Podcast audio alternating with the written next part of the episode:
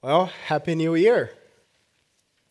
So I realized that New Year's Eve or New Year's Day tends to be filled with reflections, or we're looking back at this past year and resolutions for the upcoming year.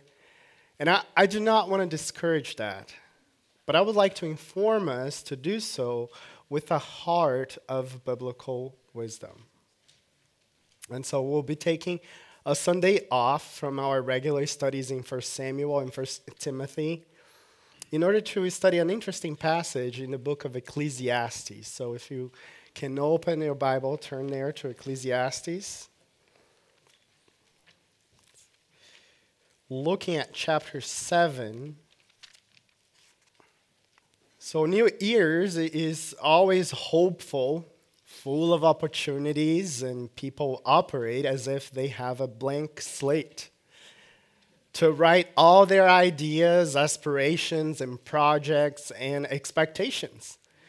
We learn and consider new ministry opportunities to serve in the church. We consider maybe a new career path, or maybe a chance of getting a degree or advancing professionally, a new relationship that we want to invest more on, and maybe getting engaged. We consider changes we want to make in our lifestyle, maybe signing up for a gym membership. We make a list of the books that we want to read, and we mark our calendars with the trips that we have planned and the events that we want to attend, the vacation time off that we want to take from work, and so on. Even those that are not bought into this whole resolution thing, they find themselves having to make plans and choose between one thing and another for the upcoming year. So there are many opportunities and choices to make. How can we establish which one is better? Or can we know that each plan we make will really happen? Our text in Ecclesiastes today will propose to answer these questions. So I want you to turn to chapter 6, verse 10. This is if you're familiar with Ecclesiastes, it can sound a little bit pessimistic kind of book, and Solomon is later. In age, he is an experienced man. He is looking back to his folly and the things that he done wrong and the things that he learned from those mistakes. And so he's reflecting. And this is kind of a turning point for the book. It's kind of halfway through it. Ecclesiastes 6 to 10 and 12 begins the second half of the book and looks back at important themes like the meaning of life, finding satisfaction in the things that you do in life, fulfillment. The word that you will listen again and again is vanity, right? Vanity of vanities. It's the word in Hebrew, revel, which basically is a breath. You know, in the winter time when you breathe out and you can see the air and it's gone. So it's brief, it's like a breath. It's referring to the brevity of the human life. And he talks also about what are the things that are profitable or advantageous for us to pursue. The verses also introduce important ideas in the second half of the book, such as people's limited ability to know or discern what will happen in the future. The Proverbs in chapter 7, then he turns into a more of like a Proverbs setting. In some of your Bibles, you will notice that distinction, that chapter 6 is prose, and then chapter 7 is more like a Proverbs format. The writer of this book also asks two questions. Who knows what is good for a person? What is better? Which, in making decisions for this upcoming year, and I'm applying here already, which decisions are the best? And the second question is, how can you tell what will happen in the future. The Proverbs in 7 through 1 to 12 then explore the question of what is good, and verses 13 to 14 conclude this section by discussing how God's sovereignty intersects with our personal responsibility. So, with that said, with that in mind, let's turn to Ecclesiastes chapter 6 and verse 10. And we're going to read all the way from chapter 7, verse 14. Thus says the word of the living God. Whatever exists has already been named, that it is known what man is, for he cannot dispute with him who is stronger than he is. For there are many words which increase fertility. What then is the advantage to a man? For who knows what is good for a man during his lifetime, during the few years of his futile life? He will spend them like a shadow. For who can tell a man what will be after him under the sun?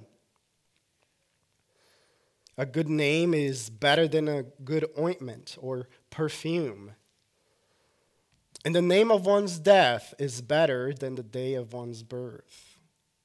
It is better to go to a house of mourning than to go to a house of feasting, because that is the end of every man, and the living takes it to heart. Sorrow is better than laughter, for when a face is sad, a heart may be happy. The mind of the wise is in the house of mourning, while the mind of fools is on the house of pleasure. It is better to listen to the rebuke of a wise man than for one to listen to the song of fools. For as the crackling of thorn bushes under a pot, so is the laughter of the fool, and this too is futility. For oppression makes a wise man mad, and a bribe corrupts the heart. And the end of a matter is better than its beginning, and patience of spirit is better than haughtiness of spirit. Do not be eager in your heart to be angry, for anger resides in the bosom of fools. Do not say, why is it that the former days are better than these? For it is not from wisdom that you ask about this. And an advantage, wisdom, along with an inheritance, is good, and an advantage to those who see the sun. For wisdom is protection, just as money is protection. But the advantage of knowledge is that wisdom preserves the lives of its possessors. Consider the work of God, for who is able to straighten what he has bent? In the day of prosperity, be happy. But in the day of adversity, consider God has made the one as well as the other, so that man will not discover anything that will be after him. Let's pray.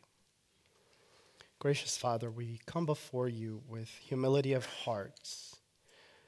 Lord, we look at this text and we see all these different proverbs that seem a little bit disjointed. And yet they are here to teach us great things about how we ought to live and how we ought to relate to you. Lord, as we begin a new year, we ask for your help. May you give us humility of heart and wisdom to consider how can we plan in the best way to glorify your name this upcoming year. I pray that you would bring conviction even beyond things that I have planned to bring today, and that you continue to instruct all of us as you have instructed me this week through this text. And we pray these things by your grace and mercy. In Jesus' name, amen. All right, so brace yourselves. This is one of the passages that I'm very passionate about. We're going to take a little while to go in depth into this text. And I divided in there, if you have an opportunity, you can follow the sermon with the outline that is in the table there on the side. And we start with a critical question, how do we know what is good? Our text for this chapter begins with these questions. After admitting that there isn't sufficient information to unravel Earth's anomalies, contesting against the curse and untwisting God's twisting of times. Ecclesiastes is really looking at a world that is broken, a world after the fall that has been affected by sin, that has unjust injustices. And he's trying to make sense out of it. And he says in verse 10 of chapter 6, whatever exists already has been named. And it is known what man is, and for he cannot dispute with him who is stronger than he is. And there are things that are unchanged. And there is the one who is stronger, i.e. God, that we cannot change what he has established. The questions come in verses 11 and 12 where it says, for there are many words which increase futility. Here's the word havel there, the brevity, the futility of life. What then is the advantage to a man? For who knows what is good for a man during his lifetime, during the few years of his futile life? He will spend them like a shadow, for who can tell a man what will be after him under the sun? So while there are three questions here, thematically there are really only two. The first question asks the same questions in different ways. The more futility parallels the few years of a futile life, which he will spend them like a shadow.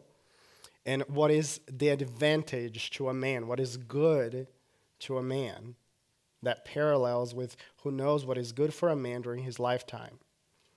So the first question can be summarized as, who knows what is good for us? And if I may apply, how can we know what is good for us this next year? And second, who can tell what will happen to us this next year? To both questions, we can add the phrase, during our brief earthly life. This brief or futile, as the author titles it, it is a vain life. It is under the sun because we can't predict how many years we have given to us. So the first question is answered in chapter 7, verses 1 through 12, and then the second question will be answered from verses 13 to 14. But let's look more closely to these two verses here in chapter 6. He says, whatever happened has already been named. This is likely a reflection of Genesis chapter 1. You will remember that, where God's sovereign authority is demonstrated by naming the things that he has made. Right? He created the sun and the stars and everything in creation. This affirms both God's sovereignty and Adam's finitude and the finitude of his descendants. It says, it is known what man is. The word for man there is Adam. Sounds like what? Adam, right? And it is closely related to the word Adama, which means ground or earth. From earth, man was created.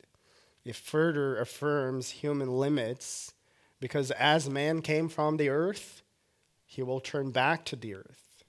As humans, we seek to understand God's orders and their realities from which they cannot escape. And primarily, among these involves who God is and who human beings are. For we cannot dispute with him who is stronger than we are. There's a limitation. The phrase refers to God, and Solomon's point here is the futility and absurdity of humans trying to resist God and ignore his order.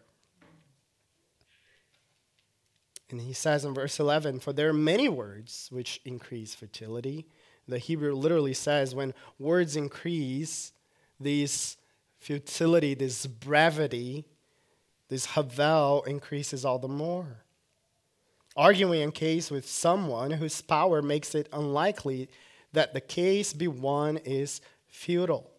And wisdom dictates accepting the reality of the situation rather than pursuing the argument. A commentator puts it this way. He says, "It is one of the great delusions of our time that the exertion of human power can change the shape of reality.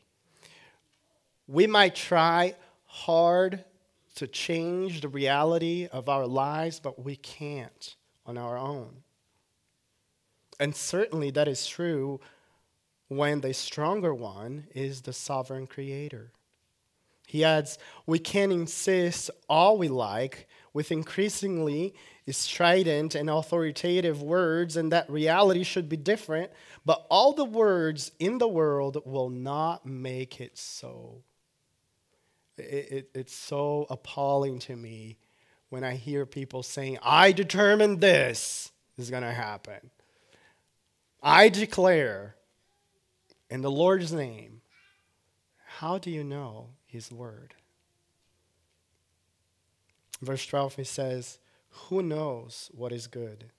No one but God knows what is good in a final and comprehensive way." Though Solomon has already identified some things that are good, and he will continue to explore here in chapter 7, there is more to good than meets the eye, and human limits regularly prevents us from knowing what is good in any absolute sense. He says, "Few years of his futile life, which he will spend them like a shadow."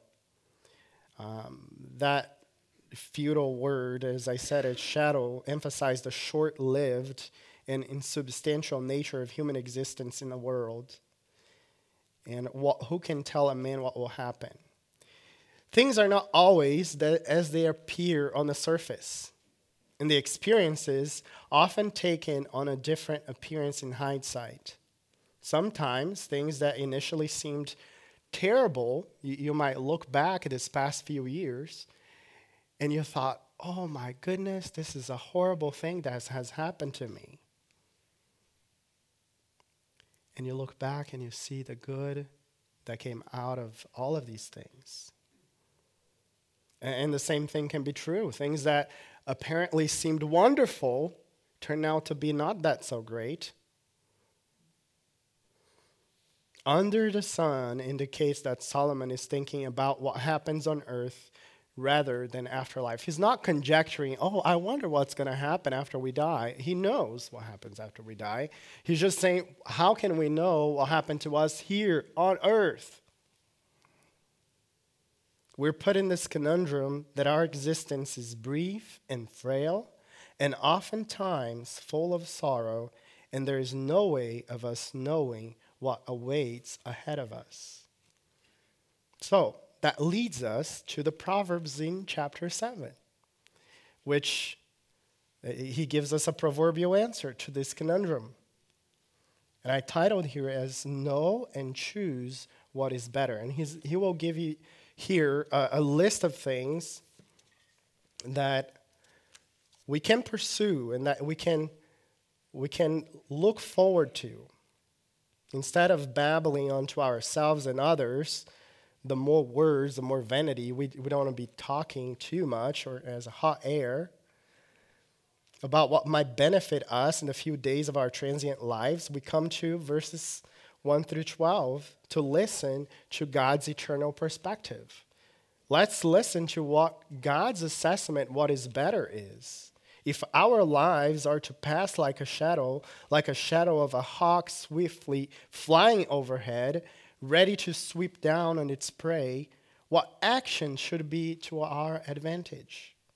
Solomon then provides some pithy proverbs using the Hebrew word tov.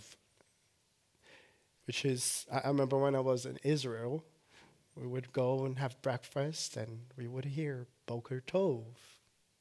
When it was night, it was Lila Tov. So you know what Tov means. It's good. And he's saying what is good. And that word there appears 9 times in this passage. 11 times in the whole text. He tells what is good for us and what is better than something else. There are 7 better than comparisons in here, which can divide into 4 scenes, as we will touch on each one of these points. The first one is, here's what is better. Verses 1-4. A good name is better, there's a word there, the Tov word, than a good ointment, and the day of one's death is better than the day of one's birth. It is better to go to a house of mourning. So I titled this subpoint here as take to heart your own finitude. Take to heart your own finitude.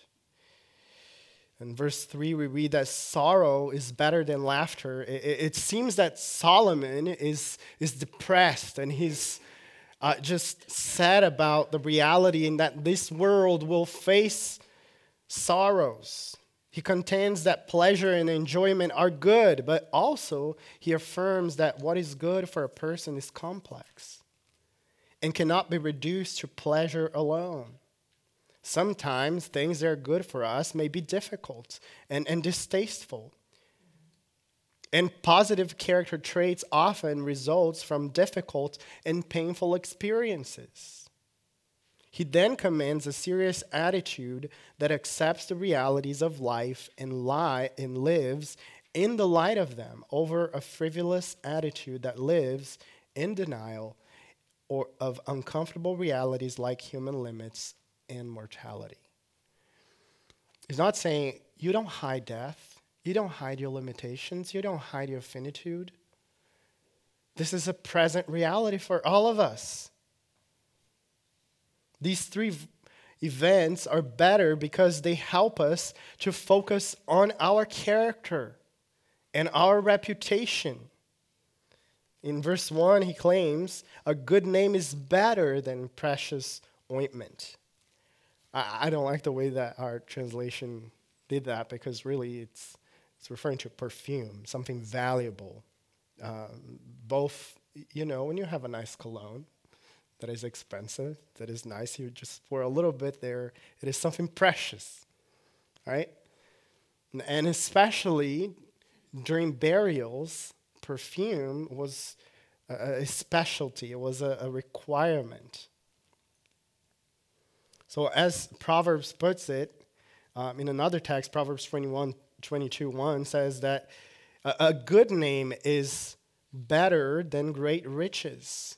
It is better than silver or gold. The title of this author, Alistair Chapman, biography of John Stott, Godly Ambition, fittingly summarized this point. He says, we should be ambitious to make a good name for ourselves by, and hear what it is, by glorifying God's name here on earth. That's how we built a good name for ourselves, is by glorifying God's name here on earth. How does a funeral help with this task? Is Solomon depressed here? Is he having suicidal thoughts? Who in the world would say that going to a funeral is better than going to the house of birth?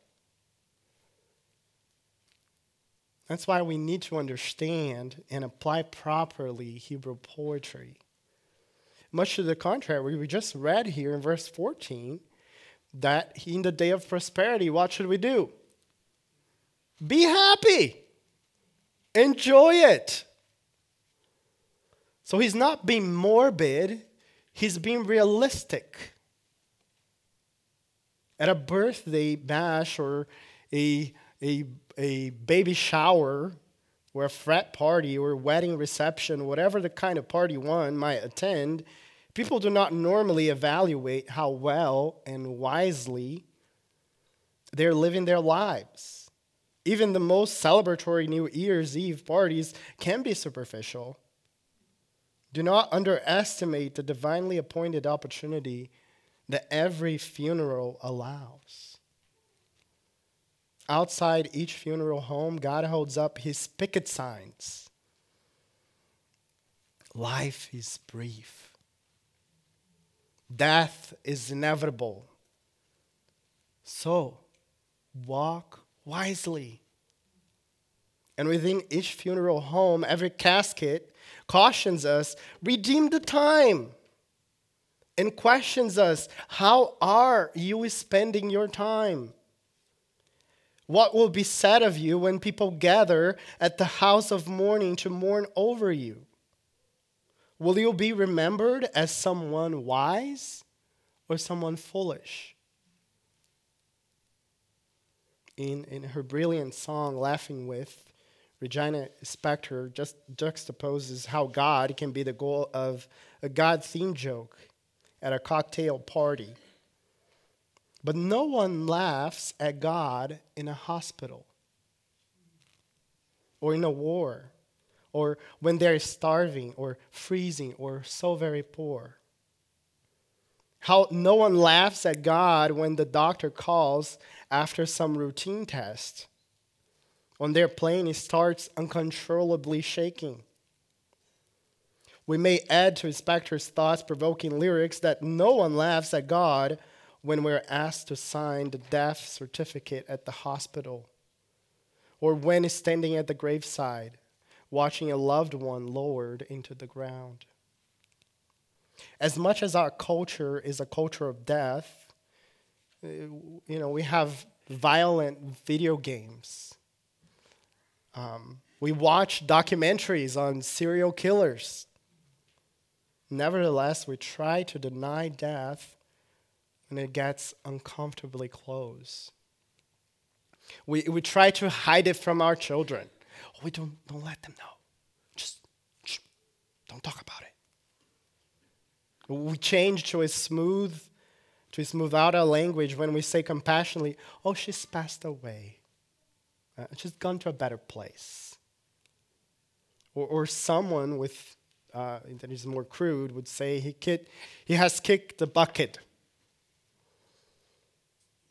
In his novel, The Second Coming, Walker Percy writes, the present-day unbeliever is crazy because he finds himself born into a world of endless wonders, having no notion how he got here, a world in which he eats, he sleeps and works, grows old, gets sick and dies, takes his comfort and ease and plays along the game, watches TV and drinks his drinks and laughs as if his prostate were not growing cancerous, his arteries turning to chalk, his brain cells dying by the millions, as if the worms were not going to have him in no time at all. I'm not being pessimistic. Death is an enemy. This is what Jesus said. This is what the apostle said. But he's also an evangelist. Death, he says, is the great mentor for diligence, for sobriety, for love, for generosity, for reverence, for humility. It teaches us. That forces the most profound questions to be asked, but mercilessly mocks those who sleep through its lessons. It breaks my heart when I see people just wasting their life with the frivolities, with endless hours of playing video games, of pursuing pleasure, and not doing anything worthwhile for eternity.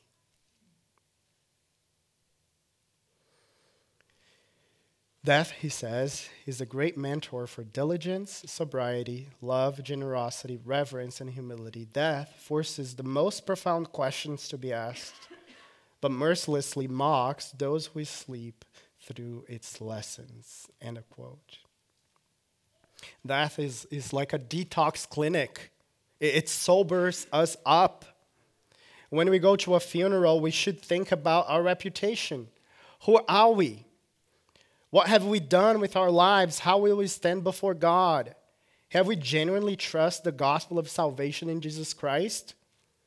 And more so, as Christians, we should think beyond our earthly reputation to our heavenly resurrection. While Solomon believed in an afterlife, he certainly did not express an exalted view of it. As Christians, however, if we do not hold out our hope for the resurrection of our bodies, we ought to be pitied, the most pitied of all people. After the glorious resurrection of Jesus, we're not left groping in the dark. We know for certain that our Redeemer lives and that we will abide with him forever. As Jesus said, whoever believes in me, though he die, he shall yet live again. John 11:25. In light of Christ trampling down death by his death, we see death differently. It is not an exit to extinction, but the entrance to eternity. True, our bodies are wasting away, but it's also true that our inner nature is being renewed day by day as we pass through its light and momentary afflictions into an eternal glory that is beyond all comprehension. Leave your Bible marked there in Ecclesiastes and turn to 2 Corinthians chapter 4. Paul is really resounding what Solomon is trying to instruct us here. I'm not advocating for a pessimistic view of life. And I'm saying that in this broken world, we live in light of eternity, not of the temporary things. He says in verse 16 of chapter 4, therefore, we do not lose heart, but though our outer man is decaying, and don't we know that? I mean, I got sick for a couple of weeks, and this body is dying. We might try to do everything we can. I don't have any terminal disease, just so you know, but we're dying. You know, we are doomed. But even though this outer man, this shell that we're wearing is decaying, yet our inner man is being renewed day by day. For momentary and light affliction is producing for us an eternal weight of glory far beyond all comparison. How do we compare? Better. What is better? To live in light of eternity. While we look not at the things which are seen, but at the things which are not seen. For the things which are seen are temporal, but the things which are not seen are eternal. Thus, we affirm with Paul that to die is gain. We also affirm with Solomon, in a way that we couldn't have never comprehended, that the day of death is better than the day of birth. Why? Because it teaches us. It puts things into perspective. It redeems our days. That leads us to our next point here. In verse chapter 7, verse 5 and 6. It says, it is better to listen to the rebuke of a wise man than to listen to the song of fools. The key words to unlock this section really is on wise and wisdom. That is repeated really 7 times in these next few verses here. Fools is repeated 4 times, and the word heart 5 times. In Hebrew, the word heart has more to do with our thinking, the things that we fill our minds with, than with our feeling. Right? We live in a culture that's all about our feelings, which we are feeling beings, we are, Can't deny that. We're also thinking beings. The heart is the place where reflections and decisions are made. Here, the thoughtful decision is between the walkway of wisdom and the footpath of folly.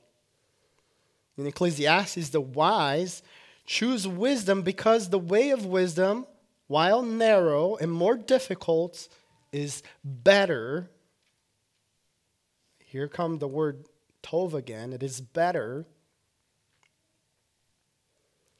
In verse 5, he says, "It is better to listen to the rebuke of a wise man than to listen to the song of fools." So first, the first advice that we're given here is listen to the wise. And second, avoid the song of fools. Just as wise people welcome discipline and correction because they understand the potential benefits, fools vigorously reject rebuke and correction because they prefer to party instead. Solomon has a creative way to describe this song, actually. He compares the laughter of fools to the crackling of thorns under the pot. We're in the winter season right now, so many of you have fireplaces in your house. And you know that some woods are better than others to burn. In ancient Israel, thorn bushes provided fuel, especially in places where trees were scarce. So you only have these bushes to burn, and that's all that they burned. The plant referred to here in Ecclesiastes is known as spiny or thorny burnet. You can tell by its name. It would be very similar to tumbleweed. Have you seen it rolling on the side of the road? That's the kind of weed that he's talking about here. And these thorn bushes, they make crackle and blaze beautifully. They burn beautifully. But the fire is short-lived and provides insufficient heat to accomplish the essential tasks. The image conveys the idea of the silliness that erupts into flame, quickly dies down, and is carried up and up and away like a smoke. And it doesn't last long enough to warm even a thin layer of soup, let alone to cook a hearty stew. The songs and laughter of fools are superficial and they lack substance. You hear the crackling, and it's kind of funny that in Hebrew, the words there are, they have this assonance, the shh, you know, the crackling. And it's saying, you know, it's funny to listen to, it's entertaining, but it's short-lived. The songs and laughter of fools are of no use in helping us to gain a heart of wisdom, but they are of great danger to the soul. Most people like to listen to foolish songs. We live in a land of silly songs. Nearly everyone has sung silly songs that dull our consciences to the reality of death and to living rightly in its shadow. Just the other day, I was just paying attention to the songs that were playing at the gym when I was working out. And one of them said, "Listen to your heart, because there's nothing else you can do. Just listen to your heart." Immediately, I remember Jeremiah 17:9, which says, "The heart is more deceitful than everything else and desperately sick. Who can understand it?" Our emotions are wavering. One day we might feel one way, another day we might feel differently. We can trust them. Songs like this and many others, even Christian songs sometimes, might be filling your mind with pithy saying that goes against all sound judgment. I'm not saying that you shouldn't listen to any secular music. That's not what I'm saying here. But I am saying for you to be discerning, what are you filling your minds with? It's not just music. What books are you reading? What things are you watching? Is that contributing for your growth and discernment? Was it numbing your senses? These memorable lyrics, sustained by a good beat and a kid with a cool hair, do not get us to dig deep into the soul. So instead of listening to fools, then their trivial jokes or top 40 songs, we ought to listen to the wise and their unpopular but constructive criticism. It is better for a man to listen to the rebuke of a wise man. In Proverbs, and I'm going to quote just a few here, Proverbs 12 verse 1 says, "Whoever loves discipline loves knowledge, but he who hates reproof is stupid." Proverbs 17:10 says, "A rebuke goes deeper into one who has understanding than 100 blows into a fool." Brothers and sisters, we all need correction. We all need people around us that won't hesitate to tell us when our thinking is not going right, when our actions is not matching to our testimony. We need that. We need each other. In your line of work, in your marriage, in anything else in life, isn't that same thing true for you? It was true for Simon Peter. You would think of Peter would have learned his lesson when Jesus rebuked him. All right, Jesus rebuked him. He said, "Well, I'll never leave you, Lord." "Well, Peter, you will deny me 3 times." And you think, well, he learned his lesson. He cried bitterly. But a few years passed, after his denial of Christ. Christ restored him. But a few years down the road, Peter hears a knock on his door. "Hi, Brother Peter. It's Paul. May I have a word with you?" "Peter, what are you doing? You're pretending to be someone you are not." You can read all about it in Galatians. It says that Paul resisted to Peter because he was faking, pretending to be one of the Judaizers when he wasn't. We all need these precious rebukes from each other. With each rebuke, Peter grew. He grew wiser and in godliness. So listen to the wise. It is for your own good. That leads us to our next point here. Then you cultivate a heart of patience. You cultivate a heart of patience. Verses 7 through 9. The phrase "patient in spirit" there in verse 7, he says, "For oppression makes a wise man mad, and a bribe corrupts the heart." "And the end of a matter is better than the beginning. Patience of spirit is better than haughtiness or pridefulness of spirit. Do not be eager in your heart to be angry, for anger resides in the bosom of fools." So this patient in spirit is the central concept around which everything in these verses orbits around. We all face temptations to impatience, don't we? It might be the quick fix, as addressed in Ecclesiastes 7:7, "For oppression makes a wise man mad, and a bribe corrupts the heart." That has to do with probably the loss of money when we're going through difficult times. Then even the wise man will be tempted to embrace something that he wouldn't otherwise think that is crazy or evil, madness, and take a bribe or extort someone in order to pay off his debts. The proverb then describes this person's distress at being victimized. Even wise people lack sufficient wisdom to always escape oppression and its consequences. We cannot prevent. Yes, we should be wise. Yes, we should cultivate a heart of patience.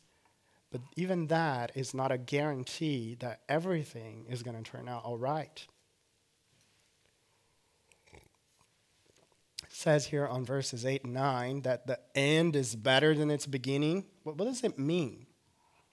Well, the significance of an experience is not always apparent in the beginning, nor is the impact of a person's life always evident apart from hindsight.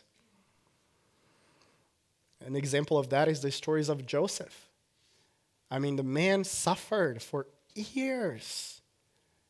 And then he was brought to this position of great importance. You remember Ruth as well.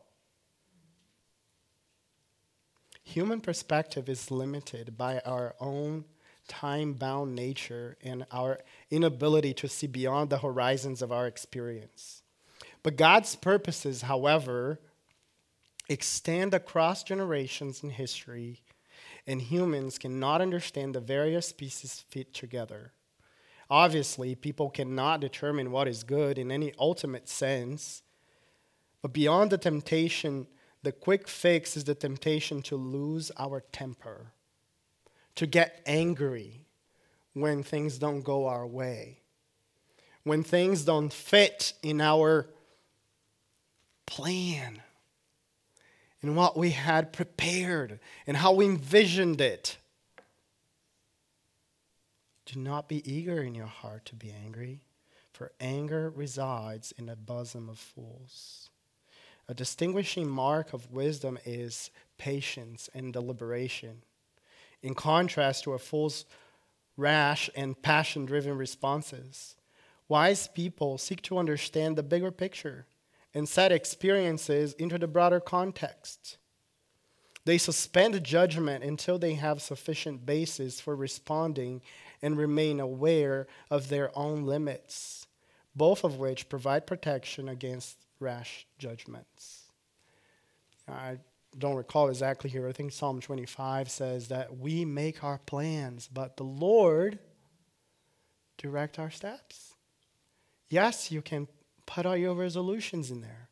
Yes, you can put things on your calendar, but realize that there are limitations. Things might not go the way you planned because you're not the Lord of this universe. God is. You write them on a pencil. God can erase it and write in his own way. Then lastly here, our last advice given is avoid foolish regret and cultivate godly wisdom. Verses 10 through 12. He says, do not say, what is that the former days are better than these? For it is not from the heart of wisdom that you ask about this. To paraphrase this verse is, you all heard it, the good old days. All right, the good old days. People tend to isolate the good things from the past and celebrate the good old days, while forgetting that the bad things happened in those good old days too. Such praise of the past proves our impatience with the present. You realize this? I'm going to repeat it. When we are looking at the past and thinking and forgetting that bad things happened then, we're really showing how impatient we are in the present. That God might bring good things in these present days as well. So let's come down from our pride in the past pedestal and give today's opportunities a shot. You never know, the end of a thing might be better than its beginning. Solomon's commitment to reality includes a commitment to the way that the past really was. He also understands the importance of living in the present and discourages focusing on the past in ways that debilitate people and prevent them from doing useful work in the present. We get stuck in the past. Oh, that's when things worked out. They don't work out anymore, and we're just stuck. I think about people that are retired. You still have a life to live for the Lord. You didn't put your Christian boots and retired. You still can accomplish many things for God. Solomon's commitment to reality includes a commitment to the way the past really was. He also understands the importance of living in the present and discourages focusing on the past in ways that debilitate people and prevent them from doing useful things, useful work in the present. He commands a balanced view that values the past and learns from it while being rooted solidly in the present. This is the time that the Lord has given us, and this is the time that we're going to use. Verses 11 and 12. Wisdom, along with inheritance, is good. And verse 12 says that wisdom is protection. It's an advantage. There's an advantage for knowledge. We all know that money has its advantages. If you have money, when adversity strikes, the loss of a job or the sputtering economy, a natural disaster, you have some shelter. You have security. You have that cushion, right? So similarly, wisdom protects. The wise know how to navigate through life's deep and difficult waters. The wise knows the wisdom of tempering the tongue, of listening and waiting and attending funerals. Yet human wisdom without a right relationship with God gets us only so far. Ecclesiastes recognizes the advantages of wisdom and wealth, but also their limits. The word there for protection, it actually is the word shade, the word for shade. And is often used as a metaphor for protection for that which is short-lived. You know, a shade is here, but then when the sun shifts, the shade is gone. The ambiguity suggests that the protection of wisdom and wealth is an advantage, but a short-lived one that does not extend beyond death. Neither wealth or wisdom provides the kind of ultimate advantage for which Solomon is searching. Yes, I do want to encourage you to make New Year's resolutions. I do want to encourage you to grow in patience, to maybe seek some mentorship this year. Relationships that will help you grow.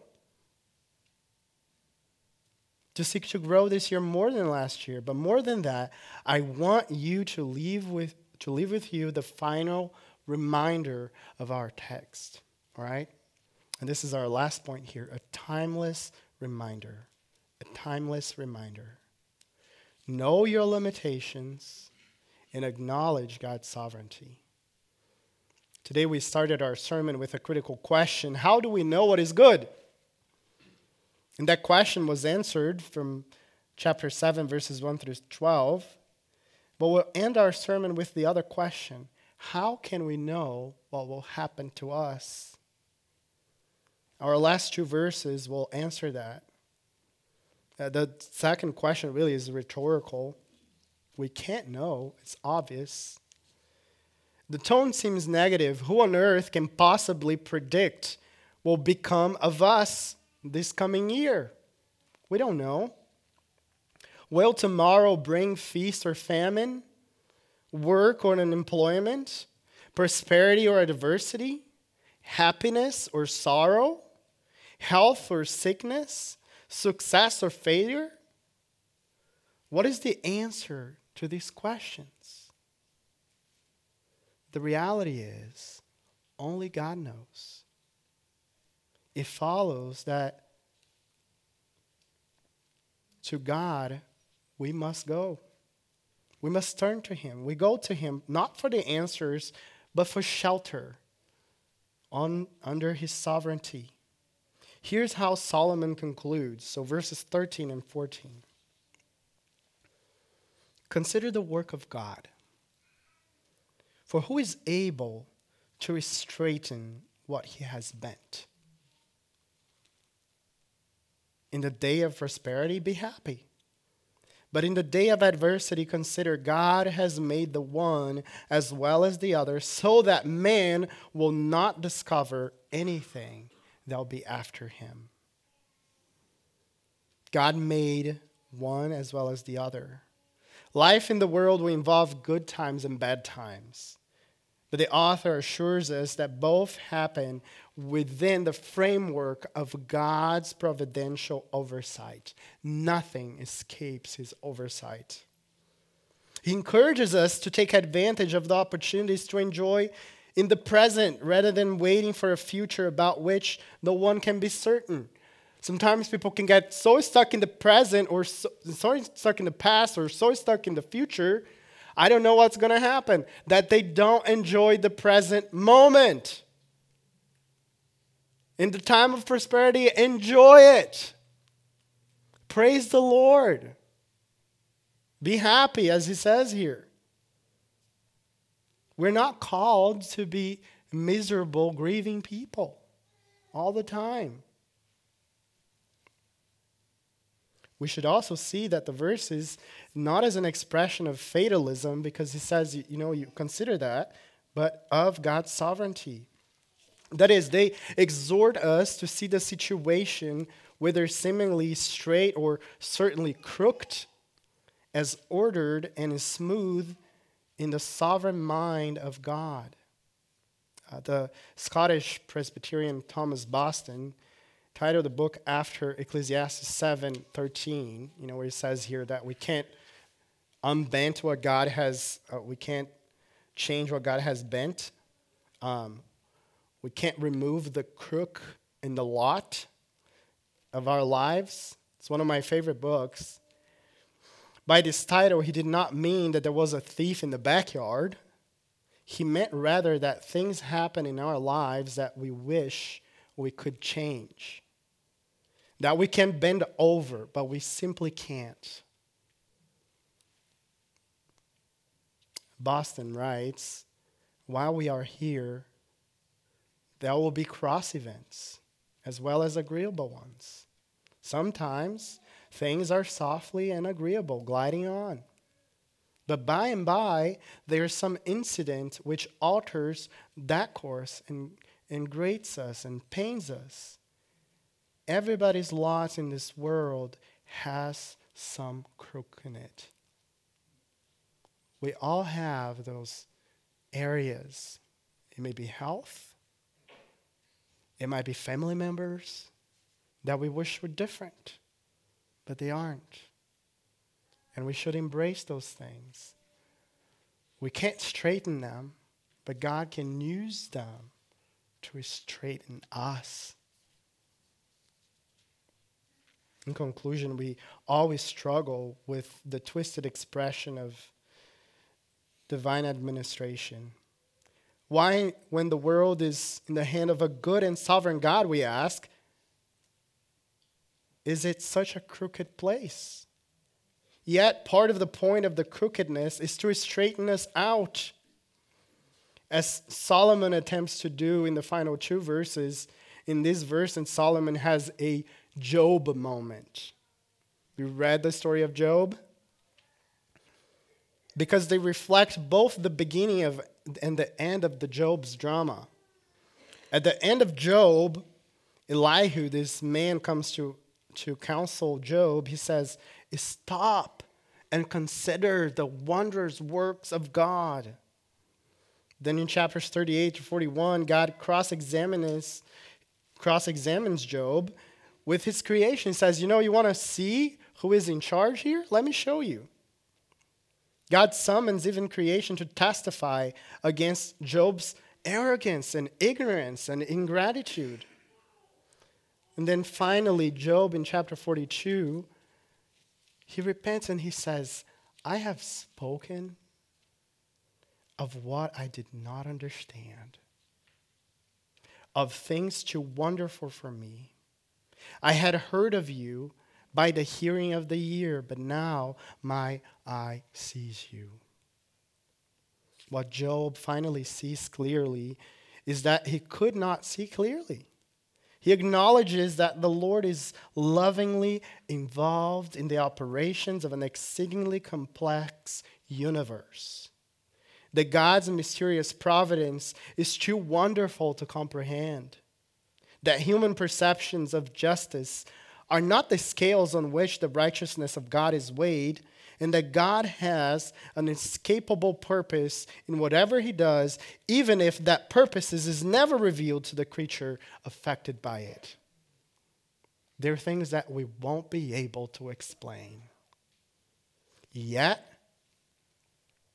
Job lost his wealth, he lost his children, he lost his friends' respect, he lost his wife's love. Yet Job acknowledged, as Solomon does here, that God has made the day of prosperity as well as the day of adversity. The Lord gave, the Lord has taken away. He came to understand that both light and darkness, good and bad, come from the Lord's sovereign hand. Both are works of God. Both are to be considered. We need to be reminded that we can't unbend what God has bent. That we cannot dispute with him who is stronger than us. James Weldon Johnson, used in his 1927 book of poems, God's Trombones, and he said something similar to what Solomon says here. He says, young man, your arm's too short to box with God. Your arm is too short to box with God.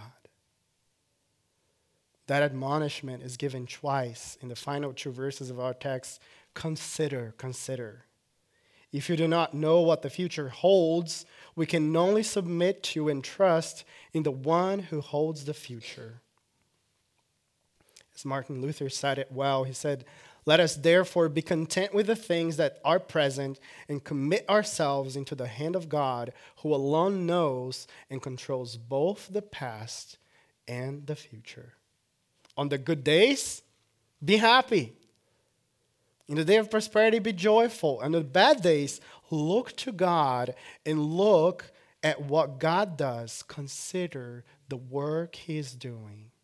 Trust in the Lord's sovereign purposes, knowing that he once used the worst day in human history, the day of Christ's crucifixion, to bring hope and happiness to the world forever. The man of sorrows is the God of joy. The saints who follow that Savior should rejoice with him always. Do you really believe that God works all things together for your good? Then live like it. Trust God and tremble before him. Ecclesiastes affirms the sovereignty of God and his ongoing providence and recognizes realities of human experience that call into question God's goodness and concern for his people. Solomon's use of these proverbs that we just read should warn us against a rush to judge about God's governance of this universe. Wisdom dictates that we exhibit patience before pontificating about what is good, about saying that the past is the only time that was good.